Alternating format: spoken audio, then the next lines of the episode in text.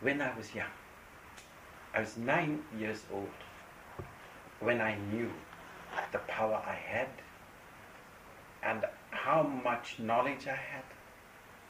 And I had to face the thinking of my father, who was the head of medicine, and he wanted to make me also a professional person. And that was the most difficult thing for him and me. If there was a battle going on anywhere in the world, it was between me and him. Because when he said right turn, I said left turn. Because I said, no way am I going to put rubbish in my mind. You explain that to parents. Parents believe that they know it. And they want to, with all their love, to do what they believe in the interest of the child. But those are the things that sometimes recur in your mind and say, why did I have to have this battle?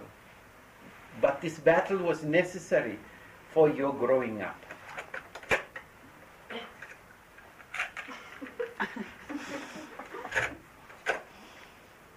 and because of that battle, you have learned to know that you should not do battle when people are trying to do something good for you. What you should not do is to enact that same feeling with your boyfriend. That feeling. Because the father son daughter relationship, if it doesn't work well, has got some effect on the relationship of their husband and wives. And they bring, bring it to play. You must learn from that mistake and say to yourself, no, I will not allow that same relationship to dwell, develop with my boyfriend because it could happen. This feeling of, no, I know it. I have no girlfriend to develop that, but I have a whole big family. So I have an ability to understand how they think. And this amazing relationship that I had with my father, I'm able to understand with my family or friends and uh, the mischievous boys and girls that are growing up. And I enjoy that interaction. And I quietly get into the minds of the fathers and the mothers and then say, now cool down, don't worry. They're all right. the past is beyond recovery. The present is at hand. I am very happy that you think of all the good things and not the bad things often.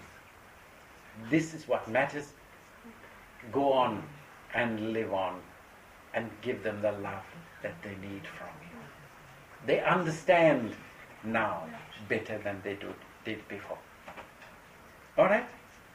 You can push the boundaries of your mind further and further. Yes, the mind, don't allow it to be in a small container, but advance and expand the boundaries of your mind. Every human being has got narrow concepts that they hold. But those concepts, that is what I have been doing in these last three days, pushing the boundaries for you, uh, liberating your mind and your consciousness, giving you the experience that you are free to fly and you are the master of your ship. Nobody else is going to tell you what to do. Be free. All right?